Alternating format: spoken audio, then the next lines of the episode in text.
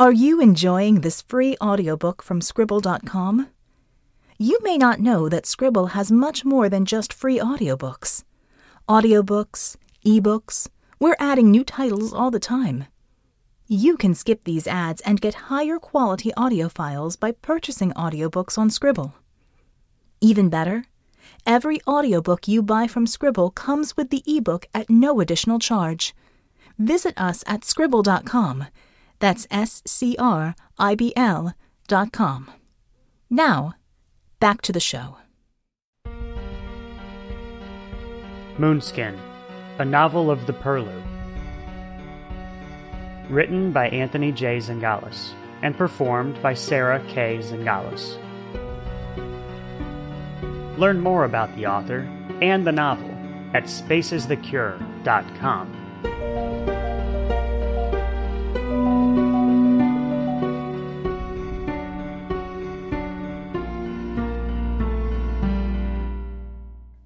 Chapter 11 Eta In the humid back room of the Rusty Russian, all eyes fell on a GTN special report. Goliath Shaw had been reporting from Beijing since the so called Precept Purge one day ago. The voice of the GTN kingpin boomed through the room. Well, folks, it certainly has been a hell of a day for the entire turf, not to mention for the satellites in orbit. We've confirmed that Precept Unit has established sovereignty over all of Earth and her colonies. Every legitimate government branch throughout the global political network is praising UNIT's liberation of political power from the dictatorial grasp of yesterday's despots. The form and coiled demagogues who escaped Beijing are cast into the countryside, hiding in spider holes, fleeing from justice. The war criminal, former edict of Luna II, Franklin Klein, is expected to be among them. Not only have turfside assets been secured, but Luna II has also been liberated by UNIT. Temporary Minister of Affairs, Shan Shu, has relocated unit leadership and administrative personnel to the Sanctuary satellite for security purposes. All ongoing governance will be conducted directly from the Luna 2 Citadel. To make room for government personnel on Luna 2, the existing population is being graciously returned turfside at no expense to them whatsoever. The decision to conduct affairs from Luna 2 is a pragmatic one, as we've been reporting, most parliament houses across Earth have been burned to the ground in celebration of global emancipation. Our viewers will be happy to hear that much of the bold plan to wrest power away from our global oppressors has come to light in recent days. One bewildering mystery remains, which relates directly to ex Senator Eta Porter. Unit leadership has informed GTN that Eta Porter played some role in the implementation of Unit's coup. So the question remains what role did Eta Porter play, and where is she now? We have received reports that Porter and a two man security detail removed Franklin Klein from the Parliament House and escaped into the underbelly of Beijing. Nonetheless, media correspondents for the new Astral Order expect Porter and Klein to turn up within a couple of days. We don't expect the detachment to be a threat to the civilian population. If you have information regarding the whereabouts of Franklin Klein or Eta Porter, Please contact GTN immediately, and I will personally direct that information to the appropriate authorities. Those are just the facts, folks, but to offer you my thoughts, I can say this. I am confident that once Klein and his detail discover Eta Porter's true nature, they will quickly dispatch her from their company. Given Klein's historical treatment of his political enemies, you can expect him to retaliate against Porter with finality. It's possible she's already dead. While we're on the topic of porters, I'd like to address the questions concerning the Titan Tempest that so many of our viewers have raised. To consolidate the conversation about Tempest, I will say this. The Precept Space Platform has been reorganized into the Unit Space Platform. USP has cut ties to Tempest. As GTN reported at the time of the Tempest 9 selection, UNIT was not permitted to participate in the Tempest program, so no UNIT party members will come to harm. USP has confirmed that the supplies and fuel aboard Tempest are insufficient to support a return trip from Titan without a resupply from Earth. If, in fact, the crew is so lucky as to reach Titan without the aid of USP, that Forsaken Moon will be the Rebels' final destination. Please remember that USP is armed with full knowledge of the capabilities of Tempest and Hercules Station. We realize that those nine astronauts possess strong political ties here turfside, but Precept Unit would like to personally assure you that Tempest is not a threat to the peace and liberty of this planet. To take it one step further, I would like to personally assure you that there is nothing to fear from Titan Tempest. Many of you at home have borne witness to widespread apprehension of Form and Coil sympathizers in your particular locales. It is clear that UNIT's emancipation of Parliament has created quite a stir amongst those who stand to lose their power. The precept purge may have begun in Beijing, but it isn't over yet. There are many who seek to re-establish the authoritarian regime in a desperate attempt to restore their wicked supremacy. Please expect continued vigilance in the apprehension of these criminals. I want to emphasize that none of you are at risk. There are many more tickets out to come, but only the guilty should fear retribution. Another related question revolves around the lunar settlements, particularly around the foci. Folks, as you know, I hide nothing from my viewers. It brings me anxiety to inform you that the rumors are true. Foci City has long been an impregnable fortress, a wretched hive for the most atrocious, villainous men and women formerly acting as the puppeteers of the Precept Senators. In the preceding day, many valiant unit actives have fought and died in an effort to eradicate this final stronghold. We regret to inform you that Precept Unit underestimated only one thing in its glorious crusade to eliminate Form and Coil. Unfortunately, what they underestimate is the tremendous military might harnessed by Foci City. The remnants of Precept Form and Precept Coil have banded together within the foci to completely secure the moon and lunar orbit. In particular, the breadth and scope of the Precept's active programs are just only being realized, especially as it pertains to espionage and surveillance in the Purlieu itself. In coming broadcasts, we will provide further information regarding the ongoing efforts to break the walls of the foci, this last threat to our liberty.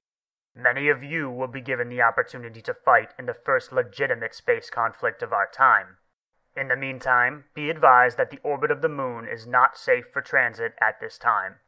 As a reminder to those of you who are receiving this information for the first time, I am obliged to inform you of the new protocols being employed in order to ensure a smooth transition of the astral government. You have all by now received a neutrino communication from the newly formed Population Accountability Administration. The administration is tackling a ministerial duty that the former government had neglected for nearly a century a formal census. In order to fully administer relief programs, UNIT has mandated a complete response to the census questionnaire you will find in your com hopper. Please be advised that the census is for the good of the entire planet. Therefore, noncompliance will be viewed as seditious behavior. Violators will be aggressively pursued. The coverage from Beijing cut away as Shaw relinquished the program to GTN's global headquarters in Atlanta, where a nameless anchor returned to the screen. She said, As always, thank you, Goliath. Before we let you go, we've heard some astonishing news about your impending career change. What can you tell us about that? Oh, wow. I didn't expect this. Shaw averted his eyes from the camera. A light blush graced his cheeks. Well, he laughed. Am I blushing? Yes, I am very saddened that my career at GTN, which has been my life's work, may soon be coming to an end. Minister Shu has nominated me as Edict of Luna 2, and my nomination is currently unopposed. It appears that by the close of the week, I'll be taking a very important post on the Sanctuary satellite, as I am given the opportunity to aid in Precept Unit's mission. The anchor congratulated Shaw on his accomplishment and then shifted gears to some fill piece for the 24 hour news cycle. Shaw's segment marked the first comprehensive rundown of the state of astral affairs since the all out attack in Beijing. Although the telecasts have been brief, any seasoned GTN viewer should have been able to compartmentalize the reported facts and construct a likely hypothesis of the true facts, irrespective of the propaganda spewed forth by Shaw. My understanding of Maxim Antikov led me to believe that he possessed a political savvy that placed him on equal footing to preeminent politicians such as Franklin and me. Shaw hadn't done me any favors, and I worried how my captors would perceive my involvement in Unit's attack. As usual, some of Goliath's report was truth, but every assertion was blanketed in falsehood. I found it fitting that Shaw had reported my possible death, given Maxim's recent efforts to make it so. Unfortunately, Maxim wasn't likely to underestimate me again. I was happy to be out of the bedlam of the bar, although this room felt equally tense. As some of the adrenaline from the cage fight had dissipated, I began to feel the after effects of the brawl. Contusions flared on my thighs and shins, where I delivered blows to my unfortunate opponents. My knuckles began to swell. Maxim looked at me with a raised, bushy eyebrow and asked in his heavy, menacing accent, Do I need to kill you now? Believing that my survival depended upon a cold and mysterious persona, I raised the corner of my mouth and rolled my eyes nonchalantly. Surely Maxim had cast me into that cage intending a trial by combat, one he figured I'd lose. Maxim chuckled, possibly amused by the unexpected shake-up I had caused. I glanced at Franklin before deciding to engage Maxim with a clear and steady tone. I would have expected a more low key hideout for a public enemy such as you, Maxim.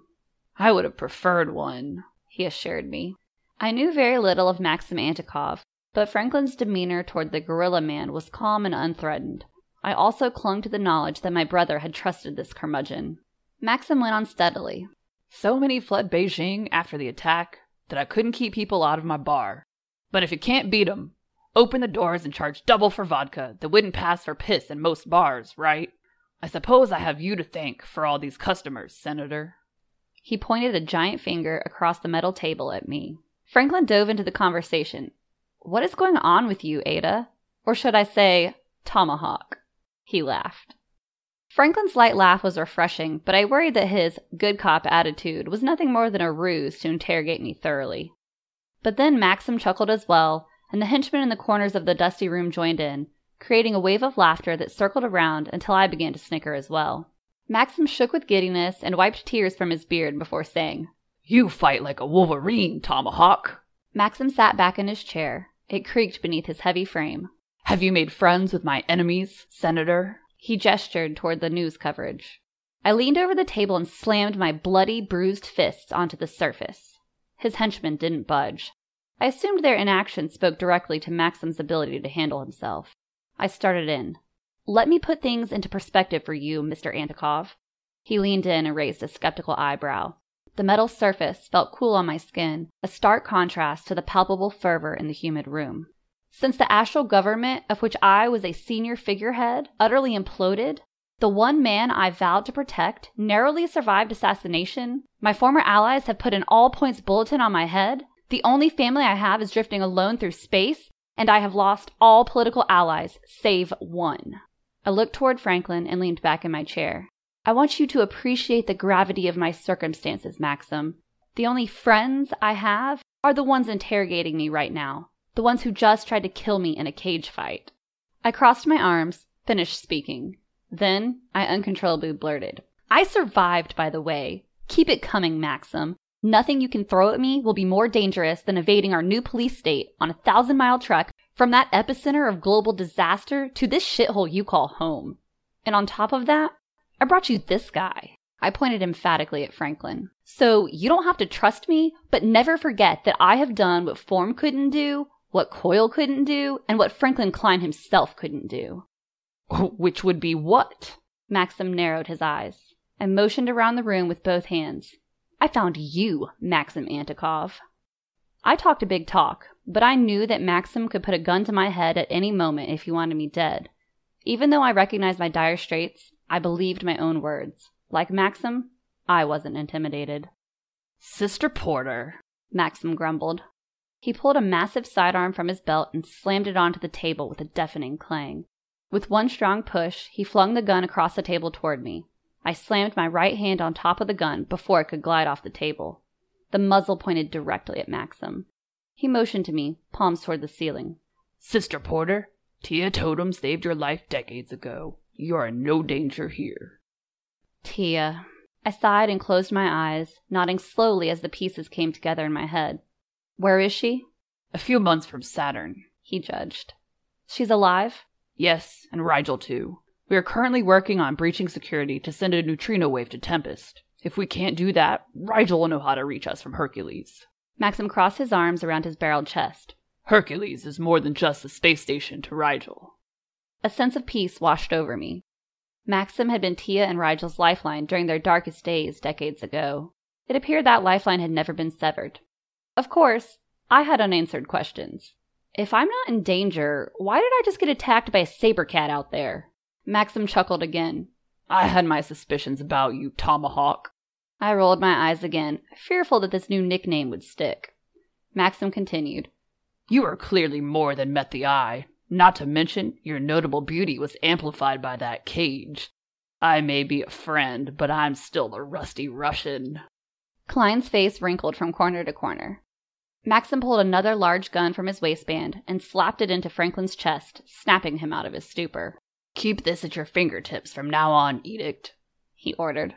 Tomahawk, keep that pistol. I tried to give it to your brother, but he seems to prefer knives. It's yours now. Maxim stood from the table and motioned for us to follow. Welcome to Borgia, he concluded. The room emptied in Maxim's wake except for Nova, who remained behind on the surface to search for squid. We descended a rickety staircase for many floors. The climb never seemed to end. My legs began to tighten with fatigue when we finally exited the stairs onto a subway platform. Is this train on the grid? Franklin asked. No, it's an independent thorium reactor. Small, said Maxim. We climbed aboard and the train shot off through a pitch black tunnel. After 20 minutes, yellow light illuminated an explosion proof doorway blocking access to the tunnel. The train slowed, the thick door slid open, and we resumed our path, the heavy door sealing us inside. Soon we stopped and exited the train. I guessed that we had put roughly 10 kilometers between us and the rusty Russian back in town. Maxim led Franklin and me to an archaic elevator and pushed a button next to a large set of copper doors. A loud creaking sound emanated from the elevator shaft, and the floor rumbled slightly underfoot. The elevator clanged loudly, and the copper doors slid open. We followed Maxim onto the lift, and the doors closed behind us. A few rocky minutes later, the doors opened to reveal a long hallway lit by warm yellow light. A number of doors lined the hall. Maxim led us down the hallway. When we stopped, Maxim took a key from his pocket and unlocked several deadbolts on the door. He pushed the heavy door open and motioned for us to enter. The small interior of the room was furnished with a single bed and an outdated kitchenette. Gray concrete made up the walls, floor, ceiling, and countertops. The room was anything but inviting. You'll find food, water, and a change of clothes here. I need to make some preparations. You two need to get some rest before we regroup. He reached into his pocket and pulled out a neutrino communicator. He handed it to Franklin and revealed that it was linked to a secure line in Maxim's possession. Maxim nodded casually as he left the room, closed the heavy door, and locked each and every deadbolt behind him. We wouldn't be leaving this room without that key. Franklin slumped to the concrete floor in front of a small stove and pulled his knees to his chest. He brought his hands to his eyes and rubbed vigorously. I leaned against the countertop across from him, with my arms at my side, not sure how to approach him. Franklin drew in a deep breath and blew it out slowly. He looked tired. Well, Franklin vented, a few days ago, I was one of the top ranking officials in all of astral politics. Do you realize that? His mouth straightened. How is it that I'm the only one around here that has no idea what the flack is going on? His ego was obviously tortured by the events of the last 24 hours. I felt at least partially guilty for ripping apart the world as he knew it. I racked my brain for a way to reconstruct his reality. I wasn't sure what information I could safely divulge. After all, I had deceived him, and he surely felt betrayed.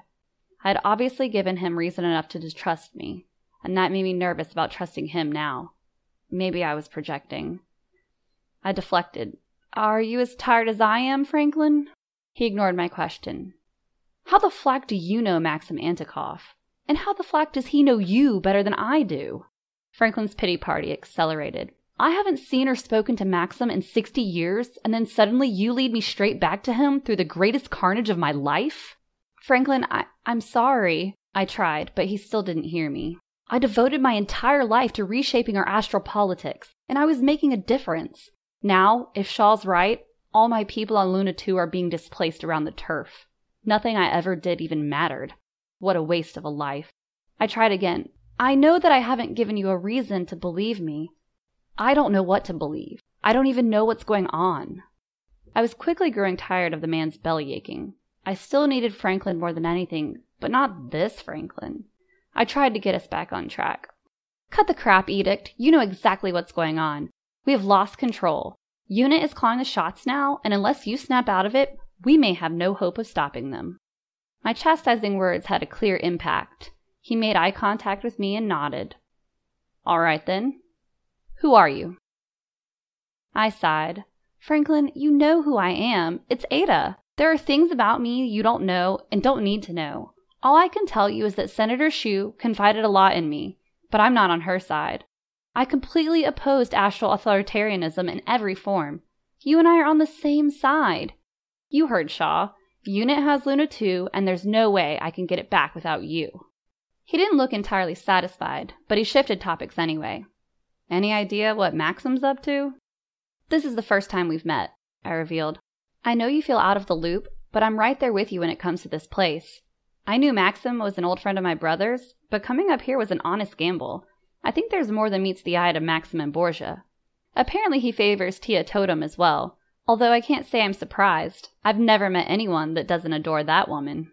Franklin added, Maxim was my greatest mentor as a politics student back in Huntsville.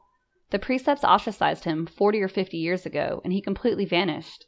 I thought he was dead. He talks like he knows more than both of us about Tempest and Hercules. Any idea what that's all about? No more than you, I assume. You were the one who got the missions launched in the first place. PSP maintained that the two missions were meant to combine as a forward command station in the outer solar system. They chose Titan as the site because it's a young Earth, a sister Earth. I was under the impression that Hercules was the reconnaissance mission for Tempest, but Maxim clearly knows something we don't. I looked back at Franklin. He shrugged and nodded, confusion again contorting his face. Franklin continued with the next logical question. So, how does Maxim know your brother is alive? This time I shrugged. Neither of us spoke for several minutes. The hum of the generator and air conditioner combined into a little melody. After a while, Franklin pointed his ocean eyes at me and reached out his hand. I took it, and instead of pulling him up, slid in beside him in front of the oven. He glued his eyes to mine and begged, Eta, those things you say I don't need to know about you, I have to know them. I want Luna 2 back, so I have to know that I can still count on you. He kissed me on the swollen knuckles of my hand. Anxiety welled up inside me. I was terrified to tell Franklin the truth, but I didn't know how else to lift this shroud of uncertainty and repair our relationship. We needed to band together if we had any hope of surviving, let alone of retaking one of the most well protected outposts in the solar system, second only to the foci. I wanted to let Franklin in, but my secrets had come to define me. I wasn't ready to reveal my questionable past. But most of my history was benign, wasn't it? Franklin already knew that I had worked medical triage during the Luna 2 construction and had gotten my political start by clerking for an aloof, aging former senator. I would have never left medicine at all if not for an irresistible urge to overcome the tyranny of our two party system. I had never revealed to Franklin that an utter hatred for Earth's political system had piqued my interest in politics in the first place. The purlieu had infused me with disgust for corruption and stagnation of really our entire civilization. At first, I had set out to make a difference in Earth politics. I climbed the political ladder and managed to gain a foothold in some powerful circles of Parliament. Prominent senators began entrusting me with secrets, and I picked up even more intelligence when some had simply been negligent with valuable information. Over the years, I enjoyed enormous success backing critical initiatives, some entirely by luck. When Precept Unit had begun to break through the two party system, I joined the three party vanguard, right alongside Franklin Klein. Then, Senator Shan Shu entered the equation. Shu had been extreme from the start. She wielded a silk tongue and drew hundreds of senators to her ideological perspective of Unit's rightful place in astral politics. Shu seemed to espouse the erection of a singular political sovereign, in the purest sense, she sought to replace the two party system with a one party system instead of three. I didn't think I could ever match her hatred for the precepts, and that was saying something. Her extreme viewpoint had me worried, but I never could have anticipated just how far she had been willing to go to destroy form and coil. After Shu's rise to prominence, Unit successfully wedged itself between form and coil. The three party system flourished for the first time in centuries. Eventually, Shu offered me the opportunity to join Precept Unit, and I took it, naively believing that she had ushered in an era of political progress. I had been so happy with Unit's success that I had grown blind to the scope of Shu's conspiracy. I had almost infinite faith in Shu's leadership when I had set off for Unit active training. At the beginning of my training, I had focused on research, specifically on the development of noxious trend gunpowder. Nox Trend had been developed by Unit to pack an enormous punch in a small firearm, the telltale sign of Nox Trend weaponry was the accompanying odor of sulfur and asphalt.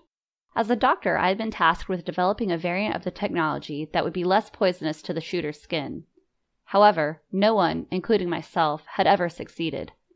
Noxious Trend gunpowder remained as toxic when I left my training as it had been when I had begun.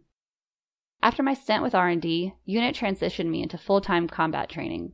In the final nine months of training, I had absorbed myself entirely in hand to hand combat, 12 hours a day, seven days a week. By the time I had graduated from active training, Senator Shu had asserted full control over Parliament. My romantic relationship with Franklin had begun around that time, though we had met as political adversaries years earlier. By the time Titan Tempest had launched, the covert unit propaganda machine had systematically persuaded a sufficient delegation of senators that a forcible coup d'etat was necessary. The most painful part of my story was that I had bought right into the propaganda. I had wholly believed in the coup right up to the moment I woke beside Franklin that very morning. By then, it had been too late. As much as I regretted my complicity in the attack, I harbored no disillusions about my motives.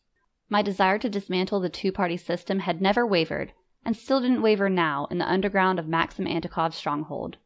If I were given the opportunity to destroy UNIT, I would take it. If I were given the opportunity to destroy Form and Coil, I'd take that too. There was nothing I wouldn't do to watch the foci burn. Beside me, Franklin was still squeezing my hand, waiting for me to speak. We locked eyes in the dim yellow light, and then I told him everything. The next few hours passed slowly. Franklin and I had been on the move, fighting for our lives for more than a day, so even this small amount of downtime felt like an eternity. I took the first shower. I considered sharing the water with Franklin, but thought twice, wanting to avoid the emotional upsurge that would cause for him. Really, my alone time in the steamy water was much needed. The water soaked my hair and streamed down my skin. Blood, dirt, and grime colored the water. I stared at the shower floor, mesmerized by the beads of black red water rolling off my bruised and battered body. Once I broke free from my trance, I took several minutes to scrub my body clean of the filth. I took the opportunity to perform a damage report as well. My sore muscles and swollen fist comprised the bulk of my injuries. It seemed I had unit to thank for the training that had saved me from harsher injuries. I cut off the water and stepped into the chilly bathroom, letting water drip onto the floor. My grimy clothes were balled up in the corner of the small bathroom. Predicting that Maxim's clothing options wouldn't suffice, I filled the sink with hot water and dripped in a bit of soap. A split second before dunking my pants into the soapy water, I remembered Nova's lighter in the pocket. I pulled the lighter from the pocket and away from the sink. I smiled at the sight of it. Nova had been quiet since I had met him, but I felt that this trinket told his story for him. Earth, I whispered, rubbing my thumb over the carving on the surface. I laughed lightly at the irony of the engraving so small I could cover it with my thumb. The feel of the raised metal on my skin was hypnotic. What was it about Earth that compelled humanity to tuck her under our thumb? Nova surely missed his charm. I made a mental note to return it when I saw him next. His coat, too. I worked my clothing in the soapy water. Although I had only recently appropriated this black tank and shorts, the clothes felt like mine. When I finished scrubbing, I hung the clothes on the side of the sink, grabbed an inadequately small towel, and wrapped it as best I could around my torso, barely covering myself up. The white of the towel starkly contrasted with my dark skin. Muscle fatigue finally set in. Remembering that Franklin had been waiting for his turn in the bathroom, I sidled out into the kitchenette. Until Franklin reminded me, I had completely forgotten about his wounds. We spent a few minutes redressing the crowbar wounds of his abdomen and the bullet wound of his shoulder. Franklin's wounds were healing surprisingly well considering their field dressing without medical grade materials. Franklin would have been entirely healed by now if I had been carrying legitimate supplies at the time. When we finished with his wounds, I helped Franklin undress, taking care to avoid aggravating the lesions on his body. My hair dripped impartially onto his skin as I removed his tattered clothes. I helped him into the shower, warning him to avoid his wounds as much as possible, and then retreated to a wool blanket atop the hard mattress in the corner of the dorm. Franklin showered quickly and emerged naked from the bathroom. The dressing on his injuries had held up well through his shower. Franklin wobbled near the bed. He could barely hold himself up. I motioned for him to join me on the bed and lifted my knees up to pull back the gray blanket beneath me. I reached over and grabbed his wrist, pulling him onto the bed. He collapsed onto his back, eyes closed, and breathed deeply. The last 24 hours had felt like weeks. It seemed we must have traveled through time to lay down at each other's side twice in as many nights, our dreams the bookends to catastrophe. I stripped my towel and tossed it toward the bathroom door, savoring the cool air temporarily on my skin before sliding under the blanket. Under the sheets, I pulled my head up to Franklin's chin, pushed up against his ribs, and tangled my legs tiredly into his. My breathing quickly copied Franklin's, and we promptly fell asleep. I woke hours later to a buzzing newtcom. Franklin, too, stirred beside me. I peeled myself away from him and shuffled over to the phone. Privyet? I murmured. Okay, I replied after Maxim's momentary barking. I tossed the phone aside and shuffled back over to the bed beside the waking edict. Franklin reached out to stroke the back of my leg. He looked at me and pulled himself to the edge of the mattress. Franklin gently put his lips to my belly button. His gray stubble tickled my skin. Franklin peered up at me. He chuckled. I can see your freckles again, Tomahawk, noticing for the first time that the blood and dirt had given way to my face. Ugh! I blurted, exasperated by the nickname. I playfully pinned his arms to the mattress in revenge. Let's find you some clothes. I kissed him softly on the forehead and pulled him to his feet. In a nearby chest, I pulled out a pair of black leather boots, a black tank top, gray blue slacks, and matching jacket of militaresque design. Franklin pulled on his clothing mostly without my help and zipped the jacket up to his collarbone. I went to the bathroom to find that my clean clothes had completely dried. I pulled the tank top over my head. We found some boy sized pants and a jacket to match Franklin's garb. We cut the pants off at the knee, and I pulled them over my sore thighs and pulled on Nova's jacket. We tucked our guns into our waistbands as Maxim clanged his heavy keys against our door. He released us from the room, and we departed for the elevator. The elevator creaked and groaned underfoot. We descended several floors before the doors opened up to an industrial room. Titanium beams framed the entire area. The room was fit comfortably with wood paneled desks, gray server walls, and thick glass control screens that dated the room to the last century. Although Maxim's gear was clearly out of date, the dozen or more operators tapped through their prompts with respectable speed and grace. A giant prototype neutrino emitter rested inconspicuously near the corner of the command center. I had seen one like it during my extensive time in unit active R&D. This device would probably be capable of super efficient neutrino feeds and must have been a required component for Maxim's operation. Welcome to True Borgia, Max divulged. We've outfitted this bunker in preparation for this precise astral crisis. Follow me, he ordered with a wave of both thick gorilla arms. We traversed the center of the room toward a giant blast door at the other end. Two of Maxim's people met us at the door and turned a pair of massive cranks, slowly splitting the doors apart. Franklin and I lifted our chins and dropped our jaws. As far as the eye could see, the cavern stretched upward until the darkness of the chasm blanketed out the light. The room appeared to reach all the way to the surface of Borgia, an expanse that had taken several minutes to descend by elevator. Maxim pulled a large metal lever, illuminating the room. As the lights flickered on, 20 characteristic rocket engines arranged in an X at the base of an archaic Soyuz rocket came into focus. I could only imagine what the cunning Maxim Antikov had in mind for this centuries old relic. I hope you enjoyed this episode of Moonskin, a novel of the Purlieu. This is the author, Anthony J. Zingales. The musical score and artwork for Moonskin were also written and created by the author. For more information about the Purlieu, please visit spaceisthecure.com. Thanks for listening.